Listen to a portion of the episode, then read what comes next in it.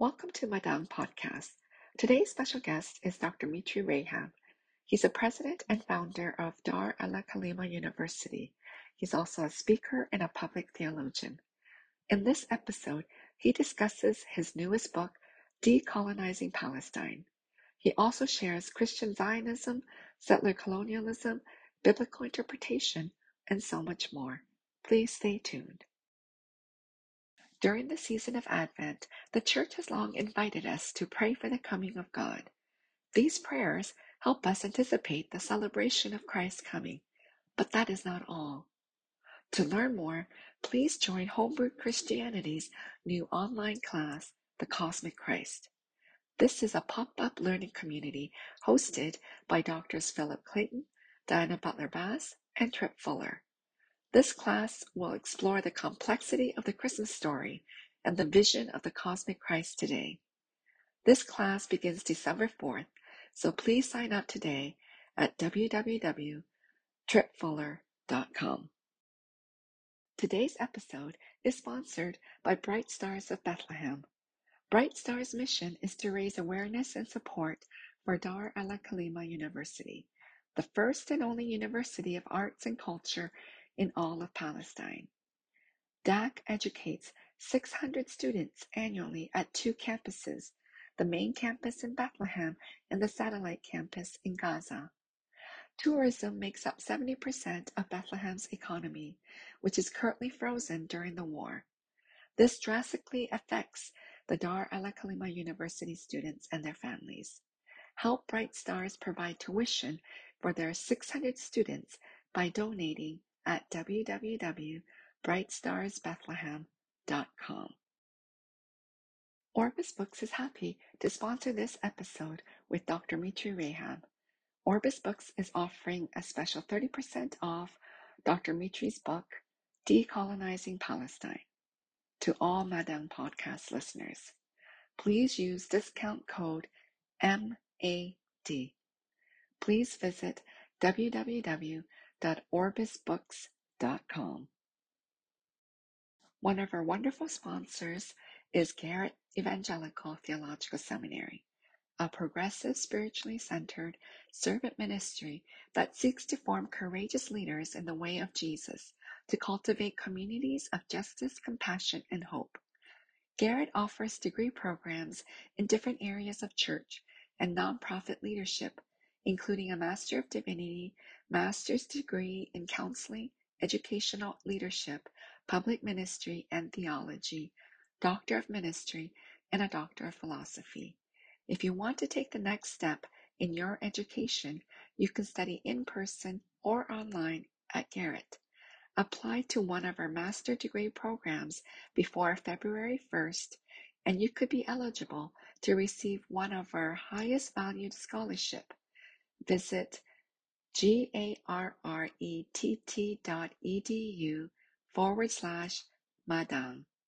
That's G-A-R-R-E-T-T dot E-D-U forward slash Madang. For sponsorship inquiries, please email madangpodcast.gmail.com. This is Madang an outdoor living room for guests to share their experiences and their work. I invite you to come in and stay for a while. Welcome to Madang Podcast. Today's special guest is Dr. Mitri Raheb, who is the founder and president of Dar al Kalima University in Bethlehem, Palestine. Raheb is the most widely published Palestinian theologian to date, including his Orbis books, Face, Faith in the Face of Empire, with Suzanne Henderson, The Cross in Context.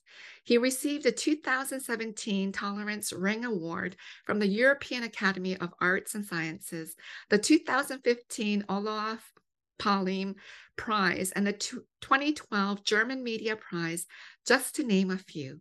He holds a doctorate in theology from Philipps University in Germany and an honorary doctorate from Concordia University in Chicago.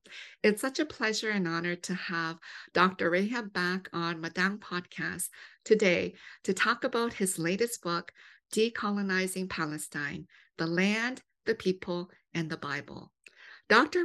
Dr. Miguel de la Torre wrote, Decolonizing Palestine decolonizes my mind by raising my consciousness to show how my understanding of the so called Holy Land weaponizes the Bible against the people of the land. A must read for all of us Christians in the West who wish to stand in solidarity with the oppressed. So, Dr. Mitri Raheb, it's such a pleasure to have you back. I wish I had you back in better circumstances. Uh, you know, I just returned from your fabulous conference at your university. And then for this happening, I am in so much pain, you know, heart wrench every day when I open up the news. Before we get into the book, can you just share with us how you are, your family, and your university? Yeah, thank you, Grace, and good to be with you again. Uh, it was a pleasure to see you here in Bethlehem uh, in person, uh, together with Elizabeth. That was really uh, great to spend some time together. Um, we are okay, but uh, the situation is crazy. Uh, I mean, Bethlehem is besieged. We cannot leave Bethlehem with our cars. Um, uh, our students cannot reach the university because it's very dangerous for them to travel from one city to the other because the Jewish settlers are attacking Palestinians uh, on the roads, uh, in the cars, uh, uh, and uh, the the main worry is about Gaza. I mean, we have staff, faculty, and students there. We already lost four volunteers who were killed in Israeli airstrike. These are creative young Palestinian artists, uh, three females and one male. Uh, two of them were killed with the whole family, I mean, everyone uh, in, in airstrike. Uh, so far in Gaza, uh, over 10,000 people, uh, Palestinians, were murdered by airstrike and over 30,000 people injured. Um, Israel attacked uh, a church, uh, 31 mosques, over 200 schools, 24 hospitals. Uh, one of them is the uh, Baptist or, or Episcopal hospital there. Um, uh, the state of the art uh, Arab Orthodox Cultural Center that was just inaugurated six months ago. Uh, $16 million building uh, was uh, destroyed in just seconds. Um, I mean, the number of uh, uh children and women are those who suffer the most. Uh, they make two thirds of the casualties um, and of the injured people. there are 1,200 kids that lost their both parents. Uh, I mean, it's devastating. Uh, the the number of bombs that Israel uh, uh dropped on Gaza in one month uh, equals the number of uh, bombs the U.S. dropped on Afghanistan in one year. the American soldiers they had like uh, they had uh, like some constraints. Uh, the, the constraint said you can kill 30 civilians if you know you will kill one Afghani militant. For Israel, it's 1,000. You can kill 1,000 civilians if you want to kill one Hamas people. So you can see the devastation uh, that is happening uh, so, so that is really where our hearts uh, and minds are. Uh, and this is why we call for an immediate ceasefire, uh, for an open and sustainable humanitarian corridor, and for a just and lasting peace uh, uh, with self determinations for the Palestinians. It's heartbreaking um, listening to the number of deaths and what is actually happening in Gaza. You know, there are people um, in the West who are denying the number of deaths, which is mind boggling to me when we can see what is happening in real time. um, it's not like 50 years ago where you couldn't see things happening, but you know, people there are reporting and telling us. And it is devastating to hear. Um, I can't imagine that happening to my own people and that it's happening to your people. It is um, heart wrenching. So I'm really thankful that you can take the time to come on Madang podcast to share what is happening there.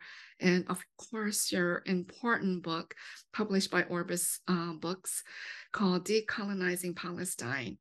I personally read it really quickly because I felt it is such an important, you know, Miguel de la Torre, who endorsed your book, said it's a must read. For me, it's a must read. I wish every uh, person in the West can read it to really understand the issue in Palestine.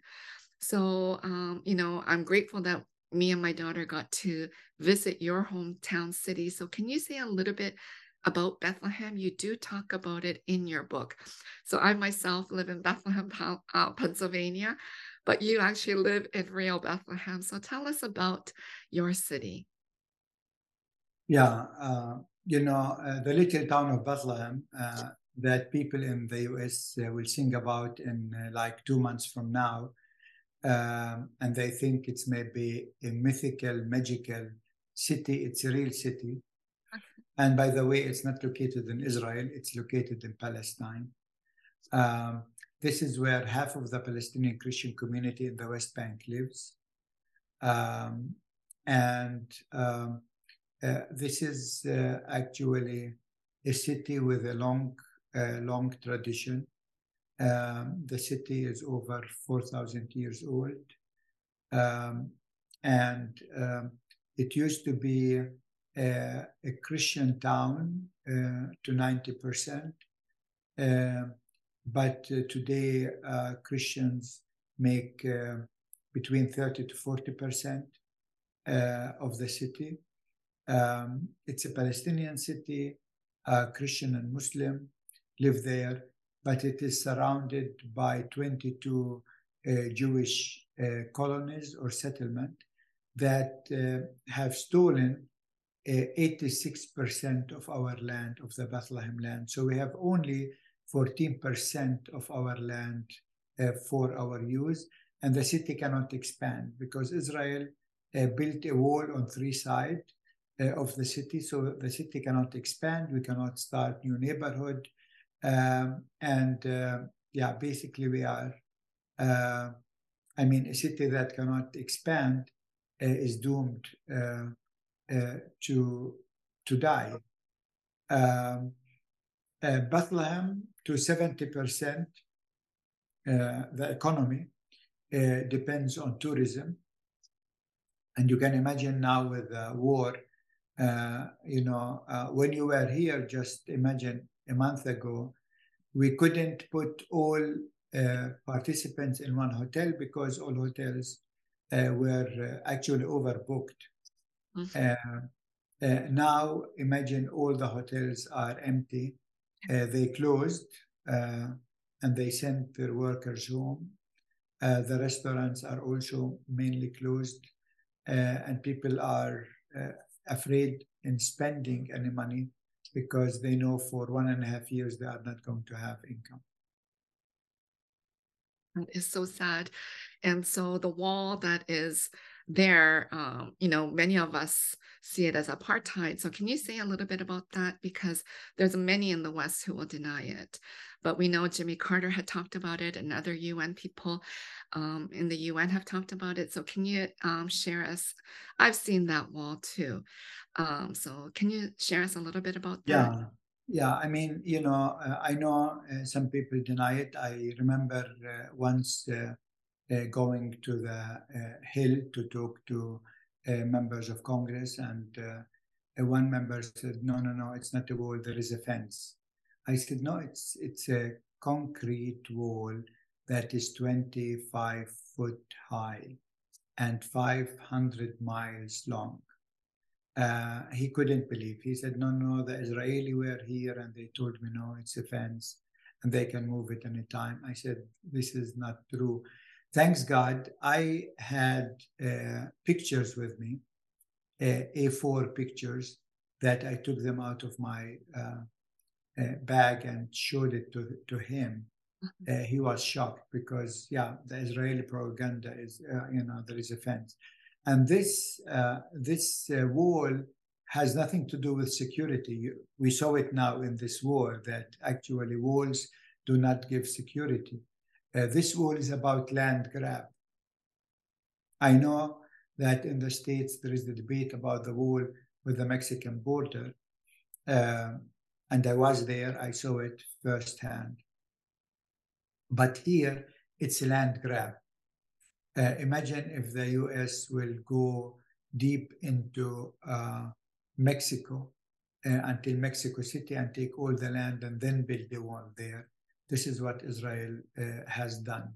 And so, uh, uh, and this is an, really an apartheid wall because the Israeli government, they don't want their citizens to see Palestinians. Uh, and, uh, you know, they were all the time trying to, uh, to work as if we don't exist, uh, as if there is no uh, Palestinian issue. Um, and I think uh, what this war showed is that you know you can have peace with the Gulf states, uh, the so-called Abraham Accord, which has nothing to do with peace. Uh, it's uh, it's um, it's a capitalist economic enterprise. Um, but now, actually, everything that Netanyahu uh, was marketing, and he's a salesperson. He's an American salesperson. Uh, everything he was doing actually collapsed. Uh, he neglected uh, the track, uh, peace track with the Palestinians, went to the Emirates, and now that is collapsing.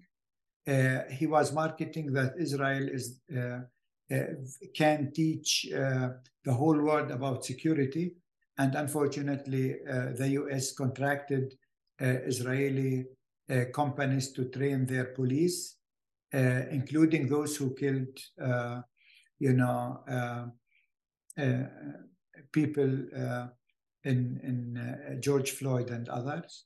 they were trained by Israeli companies. and now also that blew up in his face. and he's, you know, he's he's a walking dead now. Uh, so uh, you know, so the the wall uh, meant actually for Israeli to forget that there are there is another people sharing the land, and these people have a right to self-determination, to life and dignity, and to freedom, and to pursue of happiness. These are the American values that we are uh, asking for as Palestinians, nothing more and nothing less. Mm-hmm. Yeah. Your book um, dealt a lot with the Bible, which was so fascinating to me. How we have misinterpreted or misused it, and at one point in the in your book, you say, you know, no one dared to cite the Bible to justify colonialism in Australia or here in North America. But today, many Christians and Jews are doing exactly that. Uh, for nearly 200 years, continuing to do this um, very day in Palestine. So, why is this happening? And why are we in the West so silent and letting it happen? Yeah, that's a very good question. Uh, I think there are uh, several answers to that. Uh, one of them has to do with this uh, uh, um, corrupt biblical interpretation, where people were quoting uh, the Israel of the Bible with the Israel of today. Uh, and this is uh, deeply entrenched in the minds of many Christians. I mean, you know, these poor people who sit in, on Sunday morning in the pew and listen to a passage about Israel, and then they go back home in the evening, they turn the TV on, and then they hear Netanyahu uh, uh, talking about Israel and about Joshua. He thinks he's he's the modern uh, day Joshua, you know, who is who was asked by God to kill everyone in Gaza. Uh, I mean, uh, people, you know, are naive. And so the Bible uh, is being weaponized against us. That is one. But secondly, uh, you have the guilt issue, where, I mean, Europeans, but also Americans felt guilt because of the Holocaust. Um, and uh, they want to, uh, you know, remake it now, unfortunately, on our expense. Uh, so, uh, so that is the the bad conscious uh, uh, is another. Is the second thing. The third thing is that the U.S. and many of these European countries are countries that were built on uh, settler colonialism. And the book really focused on settler colonialism. I mean, you know, uh, these Europeans who fled Europe for persecution or other things, they came to the US. They believe the US is the promised land. This is the new land, uh, the new Canaan. Um, and uh, they, with the doctrine of discovery, uh, they uh, believed, and unfortunately, this was given to them by the Pope at that time, uh, mm-hmm. the green light. Uh, you go and, um, you know, the native people, the Native Americans, uh, have, uh, you know, only two choices. Either they surrender and become Christians, or they have to die. Uh, and you know, millions of Native Americans were killed, uh, and their land was uh, appropriated. Uh, unfortunately, uh, this sits so deep, this settler colonial mindset sits so deep uh, in, the, in the minds of, of people in North America. And so, subconsciously, they see when they look at Israel, they see themselves. Mm-hmm. Uh, that's that's the point. That's a very important point because Israel is a settler colonial state. Um, and uh, to tell you, to show you uh, the, the, the the blind spot in all of this, you saw that in my book. Um, uh, I try to uh, to attack in a nice way. Uh, one of the uh, modern uh, prophets in mm-hmm. the theological American landscape, uh, which is uh, Walter Brueggemann. You did a great job. who who wrote who wrote a good book on land. And I asked myself, how can somebody who's really liberal, sophisticated, critical mind how can he write a book about land in North America without yeah. talking about the original sin? You know, the original sin is really what happens to the Native American. And the second deadly sins was what happened to the African American. Mm-hmm. Uh, and the third, what happened to Asian American, and so on and so on. But really, the, the original sin was what happened to the Native American, and how can he not see that and not address it, especially that he is saying that his book is addressed to uh, the people in the US. Yeah, he's such a well-respected liberal um, scholar that when I was reading that section, I was quite amazed that he got away with all this and that people just are so ignorant. You know, you right now have um, kind of given a synopsis of what happened here in North America with um, you know manifest destiny and doctrine of discovery. But we in the west are so ignorant of what is happening in palestine and israel and we just project all these biblical images. And you know when you were saying that um, netanyahu is the new joshua it is incredible what we do So, um, you know, I remember when we were there in the conference and you said, oh, there's some Christian Zionists there, and we saw them. They are all over um, Jerusalem and Bethlehem and going around. I think some people are confused um, by what Christian Zionism is, but you did a great job um, in your book. Can you just share a little bit about um, the history of this and why it's so problematic? Because I don't think that many Christians see this as really a big problem that is happening or contributing to actually what is happening in Gaza. Yeah. Yeah, actually, you know, usually until now, uh, scholars who were addressing uh, the whole issue and notion of Christian Zionism were looking at it as an evangelical phenomenon. Mm-hmm. Uh, it's some people, crazy Christians, who read the Bible literally. I say this is a naive understanding of Christian Zionism because Christian Zionism comes in many uh, um, in many different uh, forms and uh, colors, um, and we have to look at it differently. I mean, to give you an example, uh, President Biden, when he came a few weeks ago to visit Israel, uh, you know what he said? Uh, um, uh, he said, You don't need to be Jewish to be Zionist. And I am a Zionist. So, I mean, uh, President Biden is not like the evangelical guy who is taking one verse from the Bible and interpreting it. So, what did he mean by I am a Zionist? Um, and so I look at this. Uh, and uh, so I came with a new, if you want, definition of Christian Zionism, okay. uh, defining Christian Zionism as the lobby that supports settler colonialism. Uh, and uh, they do that within a meta narrative.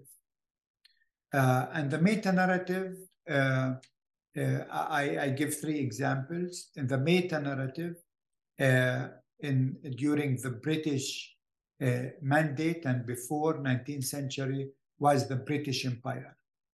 So Christian Zionism served the British Empire because they wanted to colonize Palestine they didn't want to do it themselves, but they thought, what if we will become, I mean, it will become, Palestine will become a British colony.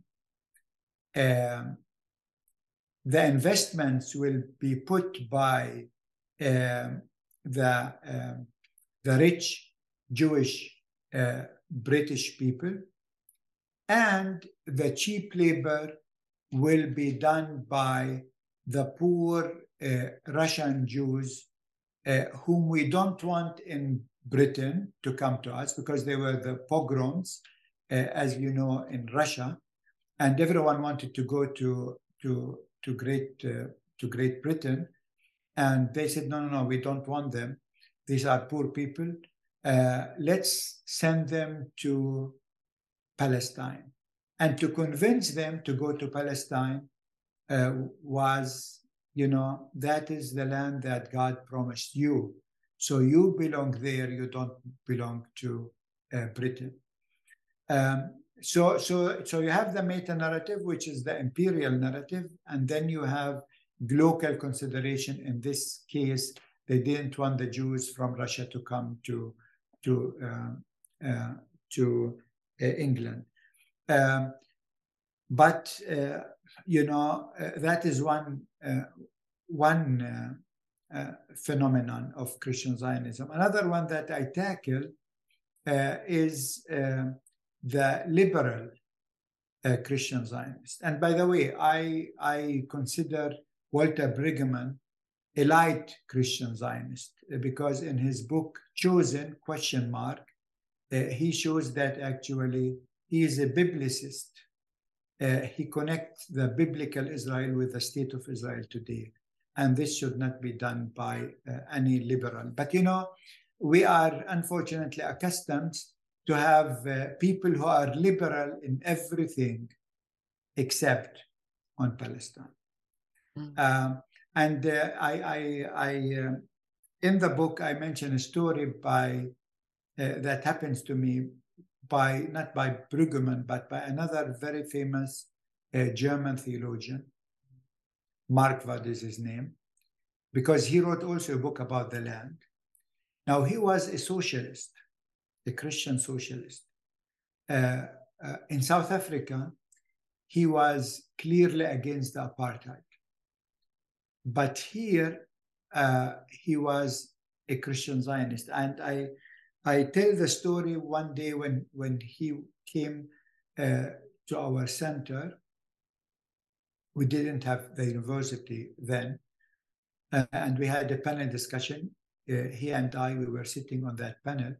Uh, and there were uh, German theology students were the, there in the room.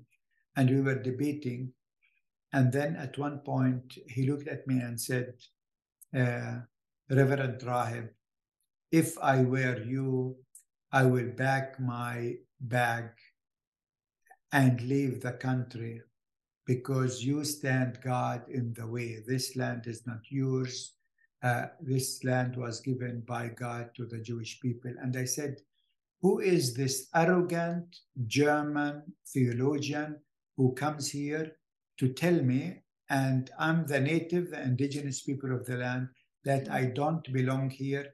And who who is he? I mean, who is this guy who has this kind of hubris that he thinks he's there to divide land and to I mean, we always say if people uh, uh, if you know you know they can give one of the states in the US uh, to the Jewish people. Uh, I mean, imagine if if if uh, if Muslims will come and say, you know, God gave us uh, the United States.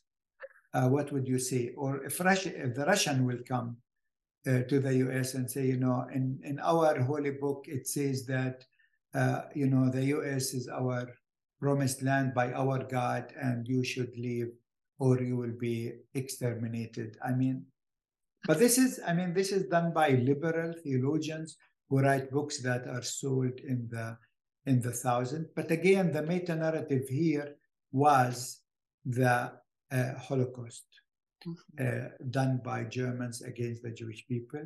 And what is the local consideration? Guess what? Marquardt served in the Hitler army.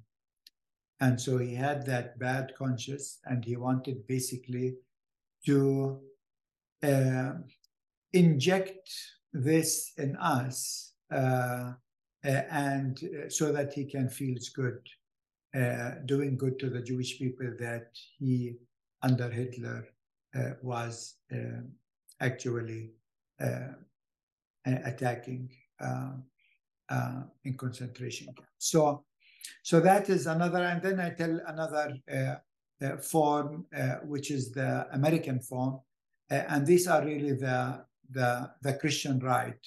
These are the evangelical Americans. Uh, and for them, the meta narrative uh, has to do with uh, Christian nationalism.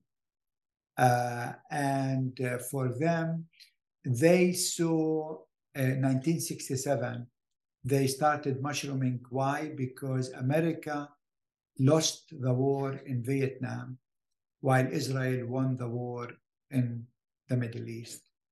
And they were in awe of Israel. Now they might change their mind after this war. Uh, uh, uh, uh and so that was their uh, Christian nationalism. They wanted uh, the US to become a Christian nation, and they used Israel as the blueprint for what a Christian nation could look like, but the local consideration were uh, uh, also different because it has to do with with many of the other issues like abortion and so on that is in their agenda though this has nothing to do with israel but they conf- flight, everything together. Wow. You are so insightful in your analysis. It's so helpful for people who live here in the US. And um, you know how you outed all these liberal theologians. You're giving me a lot of courage to do that because I usually don't do that um, in my books or publicly, but you did it so well and you really uh, went down to the nitty gritty. So I'm, really appreciative of uh, what you did in the book. So thank you for uh, explaining about Christian Zionism, and you do call it in the book Christian lobby that supports Jewish settler um, colonialism of Palestine. So I thought that was so important. I hope we can really ingrain that in our minds and in our hearts to really understand this because that is exactly if we understand it as a Christian lobby that supports Jewish um, settlerism. And and uh, Grace, you saw them when you came here. You Oh, remember yeah. Yeah. the Mount of Olives. Oh, I mean, these were not people that were taking the Bible and reading every verse. No, no. You know, this was like uh, a lobby. They were there. Maybe they they didn't know why they were there and who brought them there, but they were told, you know, uh, you need to go and support uh, this uh, state. Uh, and yeah, Yeah. uh-huh. So I remember seeing them and you were pointing them out to us. So it was very helpful. I, I just thoroughly enjoyed my time in uh, Bethlehem and traveling around um, with everyone from the conference. So it was really exciting. But yes, to see them and um, they're coming from all over the world too um, to Jerusalem to support. Um, so you also write about there are big misconceptions that the West has of Palestinians. Um, and then when I think about 1948, the Nakba, 1948 is actually a significant time globally because when you go from um, Palestine all the way to Korea, in 1948, it was after the war, after the colonialism of Japanese against um, the Koreans. 1948, it was Russia and US that decided, why don't we divide the country up? So it's interesting how these uh, imperial powers are going around the world and dividing and saying to, okay, Jewish people, you can go and take the land. So I just find that so interesting that it happened at the same time in the different parts of the world, same kind of countries, these imperial powers oppressing other people in such devastating ways. The impact is still, you know, you're feeling the impact. We in Korea are feeling the impact. But can you share a little bit about that and all these misconceptions that we have of the Palestinians? yeah. Let me first say you are right. I mean, the year 1947-48 was devastating for the whole world because in that year, first of all, uh, the British decided to divide uh, India from Pakistan uh, along religious line, Hindu versus Muslim. They went to South Africa uh, and they made apartheid illegal. Uh, they created the legal framework for apartheid as an ideology, state ideology, uh, dividing people there according to race, white versus black. In Palestine, uh, they came and divided the country uh, ara- uh, along ethnic lines, uh, Arabs versus Jews. Though, uh, what many people don't know actually, that Jews were part of the Palestinian people.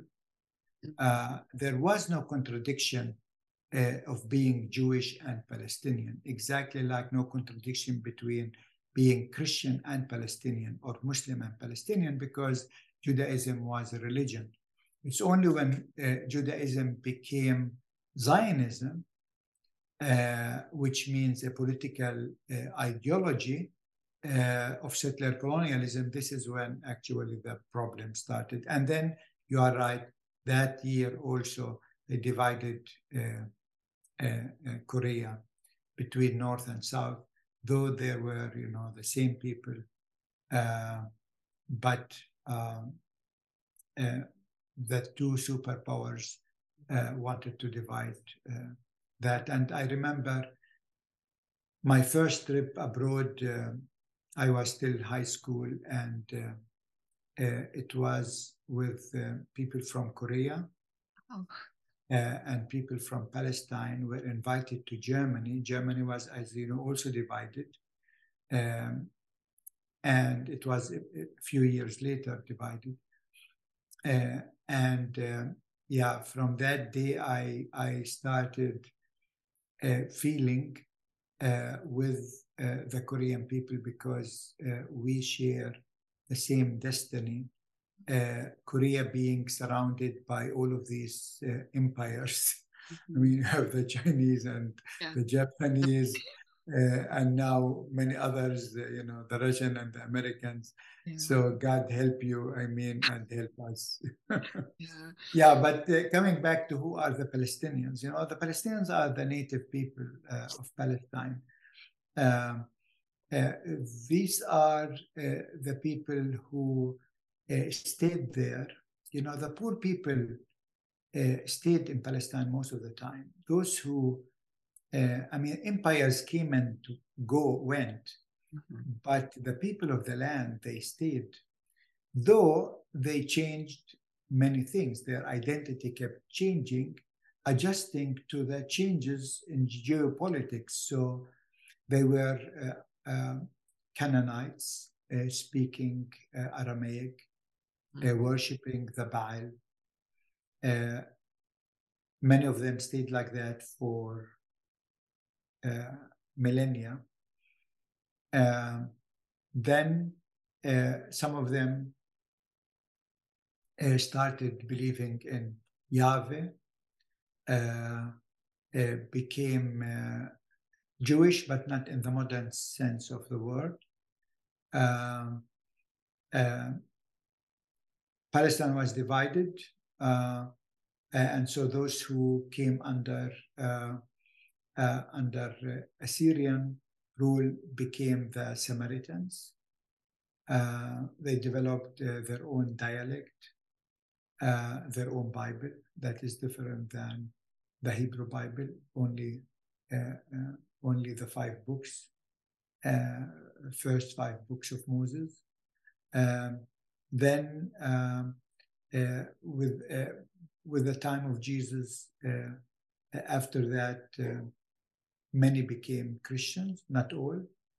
Um, in the New Testament, we hear about the Canaanite woman, we hear about the Samaritans.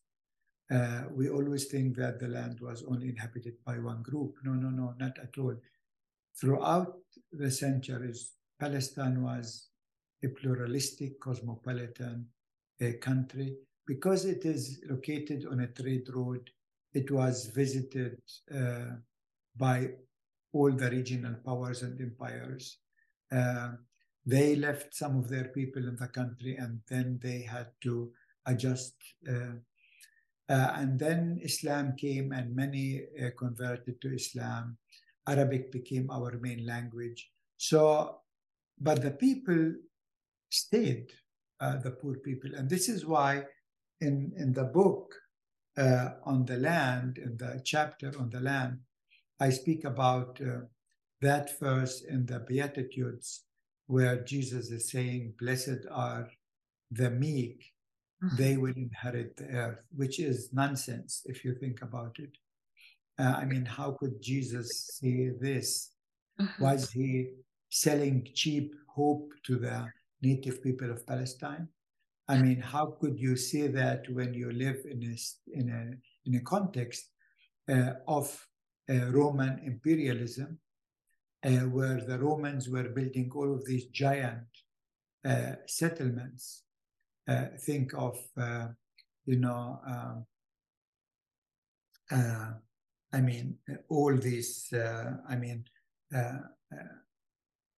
big cities that they were uh, building. Uh, and I mean, how could he say that?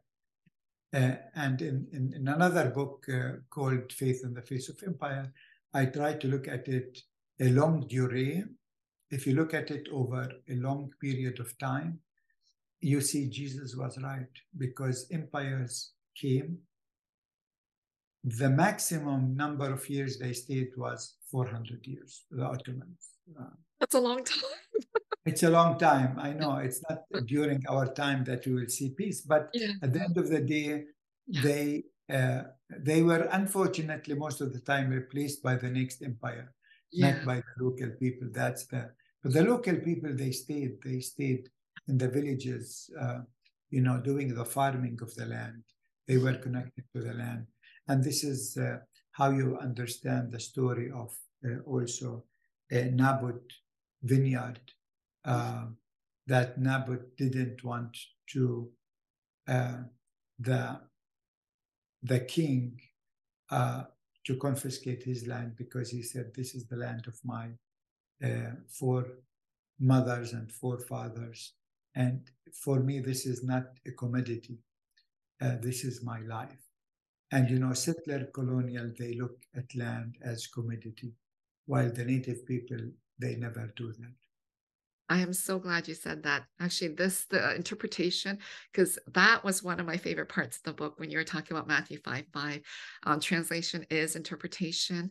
So I thought, yes, that is correct because we have mistranslated uh, exactly what you said about the earth um, and it replacing the land. That just brought new thing. And then when you were talking about empires come and go, that's very true. But the how many years did you say was the longest? 400? That's so long. 400. The Ottomans were the longest. but that gives me hope you know and so when i read that it gave me so much hope because you know and i was so grateful that you were able to write the foreword to my book hope in disarray and you gave that palestinian perspective on hope i think that is so beautiful and this whole translation that you gave that translation is interpretation is so important and then going back to what you just said about the indigenous you know the indigenous people don't ruin the land you see that in every part of the world. Indigenous Palestinians don't want to ruin the land. You have taken care. You know, I I have when I was there, I just kept telling everybody the food is phenomenal. And you know, me as a Korean, I love everything spicy. I just love Korean food only. And I wasn't really Kimchi and uh, the kimchi, yeah, anything kimchi and anything spicy, sundubu, you know, anything like. I don't eat meat anymore, but anything spicy, I must have. So I wasn't really looking forward to the food, but I tell you, the moment I landed, everything was phenomenal. Everything was so good. Um, the tour that we had before the conference, we went to someone's uh, farmland. I think they were growing tr- uh, apples, apples and other fruits and honey phenomenal food. And it's because the indigenous people, the Palestinians, are taking care of the land. You don't see, it's only the colonizers that ruin the land. When you build that wall, that is affecting the ecology of the land. Animals can't cross. The water is stopped. The natural things are stopping. For someone to bomb the land in Gaza, it didn't like that is not only like the human death toll is outrageous but what it's doing to the land and to the air and the water i indigenous people don't do that so i'm so glad you mentioned it because i think sometimes we forget and then we keep saying you know the israelis are the israelites. As you mentioned earlier people get so confused. They are indigenous and even if you're going to track all the way to the biblical times they're not. So I'm just, you know, your book in so many ways was so important.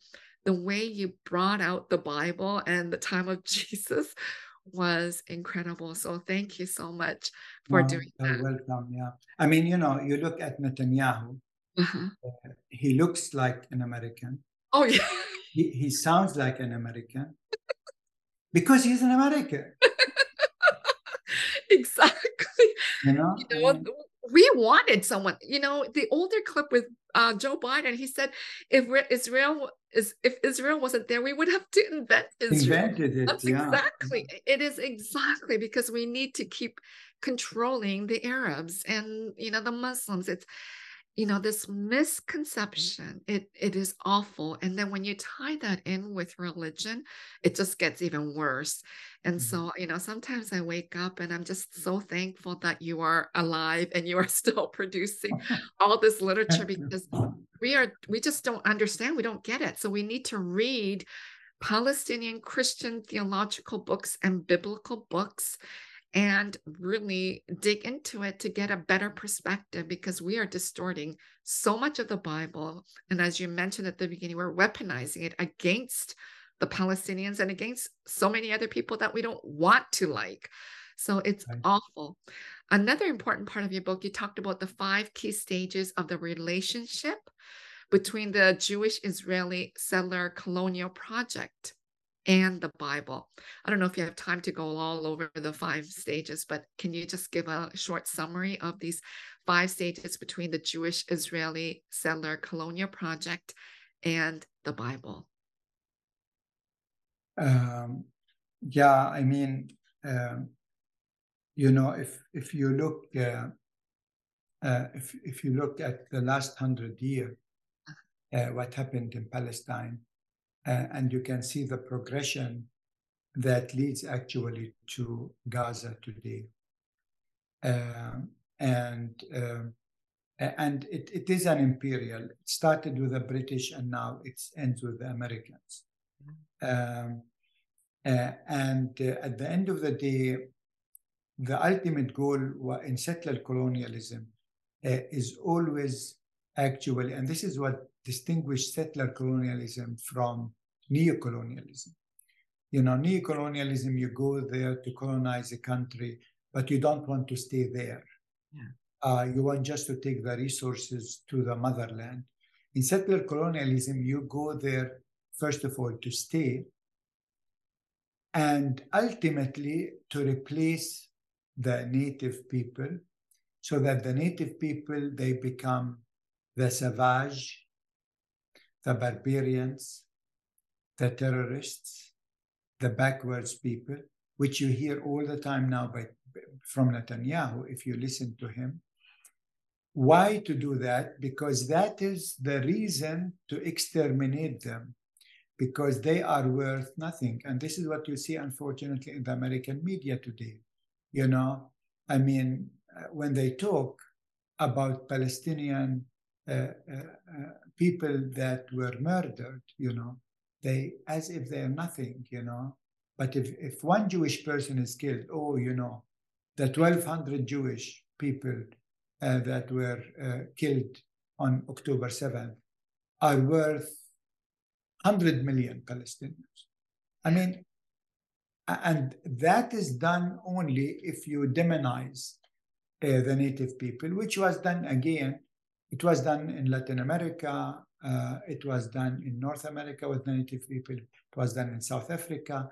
It was done in Australia, in Papua New Guinea. I mean, you name it. This is what you do. And to do that, you need to create a security state that actually control every small details of the life of the indigenous, which is what we are living under as Palestinians. And you saw it when you were here. I mean, uh, I couldn't uh, go to Jerusalem. I couldn't go with you to Galilee and because I'm Palestinian. I'm the native of the land. Uh, while you know uh, uh, Netanyahu coming from the U.S. or whatever, they can move freely. So this is uh, this is in a nutshell. I, I, don't want to go into all five because that might take. You have to read the book.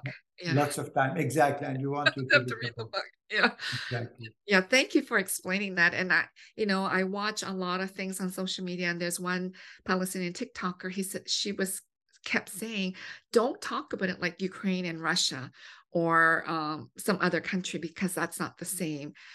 Pal- uh, Israel is on top of Palestine. Mm-hmm. So because we're thinking it's like two different entities, right. Mm-hmm. they're on top of us and suffocating us.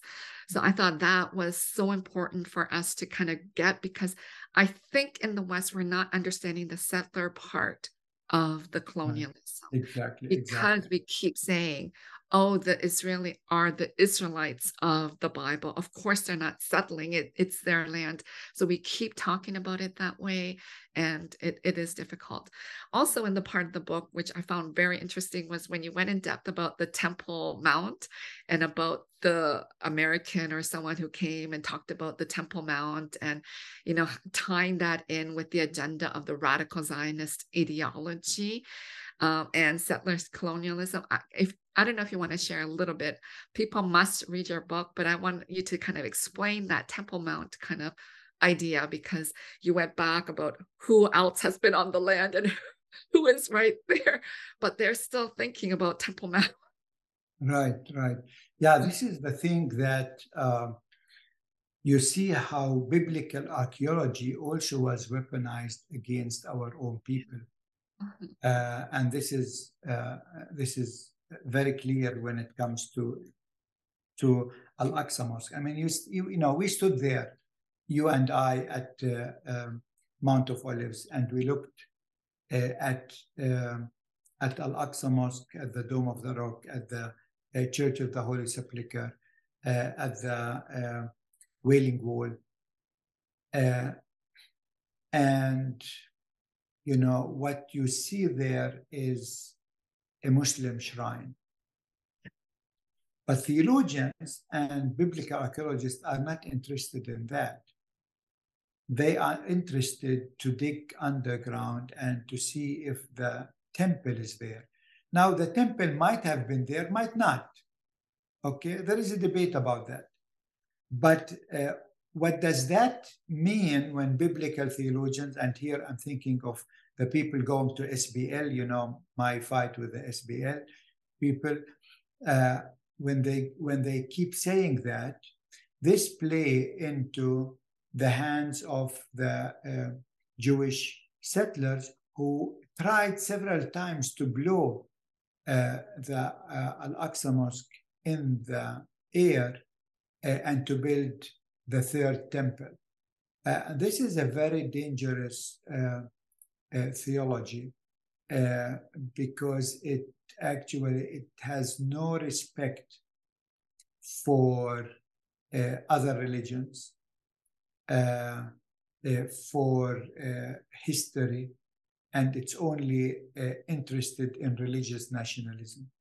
And religious nationalism, irrespective if it's in Israel, if it's in the States, if it's in Palestine, it is very dangerous. Uh, uh, uh, ideology. This has nothing to do with our faith. Uh, our faith is not an ideo- a, a national ideology. Yeah.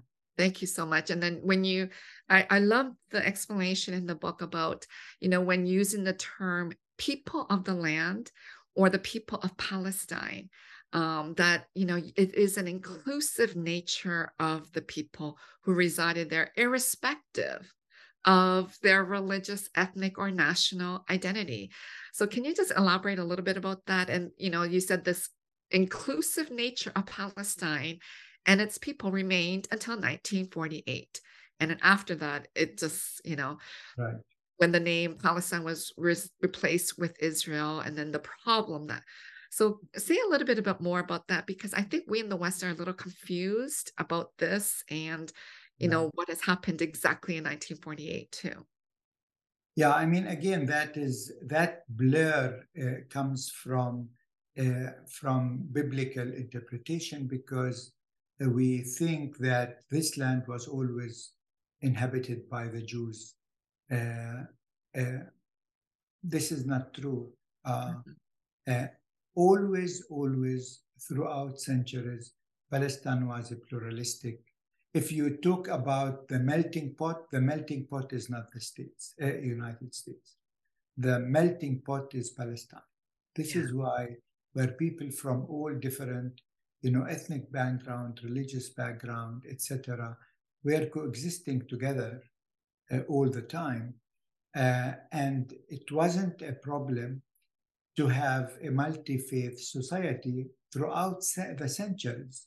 I mean, you know, in Europe, uh, Europe was 100% Christians for centuries, 100% Catholics, until sometimes in only the 20th century, in the 20th century, say Muslim came, uh, Asian American came, etc. Uh, but before that, it was all like you know one religion, uh, one church, uh, no diversity. Now in Asia, and you know it, you know from Korea better than myself, it's a pluralistic society. You have all of these different, you know, religion and traditions uh, coexisting together, and there is no problem in that. So you come with this mindset and you look at Palestine and you see only Jews. I mean, you know, in the New Testament, there is more talk about the Samaritans than about anything else. I mean, you know, uh, you have the story of the Canaanite woman, you have the story of the Roman uh, uh, soldier, etc. I mean, uh, and this is something that is healthy this is something that is good, uh, but for a biblical mindset, it does not work because they think uh, monocultural, monolithic uh, at everything they look at. Theology, the, the, the dogmatic middle age Christian theology taught them to think that way, and still we uh, did not get rid of that. And I don't understand why, you know, you said, you know, we think that they are native to the land. It's so clear in the Bible that they weren't because they were moving and God told Abraham to go and etc. So we know that they were migrating to the land. I don't understand why we keep saying that they're indigenous to the land. And then in the book, in your in your important book, you talk about the oldest name of the land was Canaan. So I don't know if you want to say a little bit about that name and what that means and how that impacts how we understand uh, Grace, we should leave something for the people to read the book. Okay, so. okay. So we'll leave it at that. So yeah, we'll leave it there because I really want everybody to read it. And Orbis Press, Orbis Books is actually giving 30% off to all the Madang listeners by using discount code MAD. So before we leave, I don't know if you wanted to share any last words of what is happening in Gaza or what you hope that we want to do, what you want the West to do or understand that you haven't already shared. And they must read the book too to get a bigger picture and a bigger idea because your book is very thorough. It's historical, biblical, theological. It, it covers everything. So, any other um, things that you want to share before we wrap up? You know, I think when when uh, I wrote this book and we published it, we were not uh, anticipating that this will happen in Gaza. But I think um, this book uh, uh, hopefully could help people to understand better the background uh, of what's happening in, in Gaza and to see actually why the Bible uh, being weaponized against the people of the land uh, all the time in the media, in churches, by politicians. Uh, and um, we need really to create awareness. So, because you know, this weaponization is really causing harm to us. It has prevented us from having our own independence, our own freedom. Uh, and uh, you can see how sometimes the, the West is siding so blindly with Israel based on that. And so we need to be aware of that because only this will change the mindset and hopefully will bring a, a just peace to our region.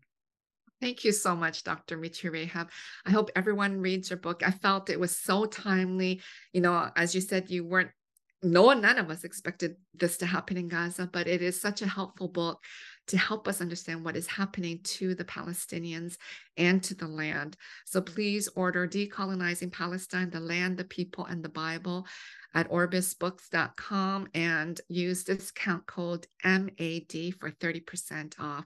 Thank you so much, Dr. Mitri. I know you are so busy organizing and doing so much um, for your people there, but thank you so much for coming on Madang Podcast. Thank you, Grace. It's a pleasure to be uh, on this uh, podcast with you. Thank you. During the season of Advent, the Church has long invited us to pray for the coming of God. These prayers help us anticipate the celebration of Christ's coming. But that is not all. To learn more, please join Homebrewed Christianity's new online class, The Cosmic Christ. This is a pop-up learning community hosted by Drs. Philip Clayton, Diana Butler Bass, and Tripp Fuller. This class will explore the complexity of the Christmas story and the vision of the cosmic Christ today. This class begins December 4th, so please sign up today at www.tripfuller.com. Today's episode is sponsored by Bright Stars of Bethlehem. Bright Stars' mission is to raise awareness and support for Dar al-Kalima University, the first and only university of arts and culture in all of Palestine. DAC educates 600 students annually at two campuses, the main campus in Bethlehem and the satellite campus in Gaza. Tourism makes up 70% of Bethlehem's economy, which is currently frozen during the war. This drastically affects the Dar al-Kalima University students and their families. Help Bright Stars provide tuition for their 600 students by donating at www.brightstarsbethlehem.com. Orbis Books is happy to sponsor this episode with Dr. Mitri Raheb. Orbis Books is offering a special 30% off Dr. Mitri's book, Decolonizing Palestine to all Madang podcast listeners. Please use discount code MAD. Please visit www.orbisbooks.com. One of our wonderful sponsors is Garrett Evangelical Theological Seminary, a progressive, spiritually centered servant ministry that seeks to form courageous leaders in the way of Jesus to cultivate communities of justice, compassion, and hope. Garrett offers degree programs in different areas of church and nonprofit leadership, including a Master of Divinity, Master's degree in counseling, educational leadership, public ministry and theology, Doctor of Ministry, and a Doctor of Philosophy. If you want to take the next step in your education, you can study in person or online at Garrett. Apply to one of our master degree programs before February 1st, and you could be eligible to receive one of our highest valued scholarship. Visit garrett.edu forward slash madang. That's G-A-R-R-E-T-T dot edu forward slash madang. For sponsorship inquiries, please email madangpodcast.gmail.com.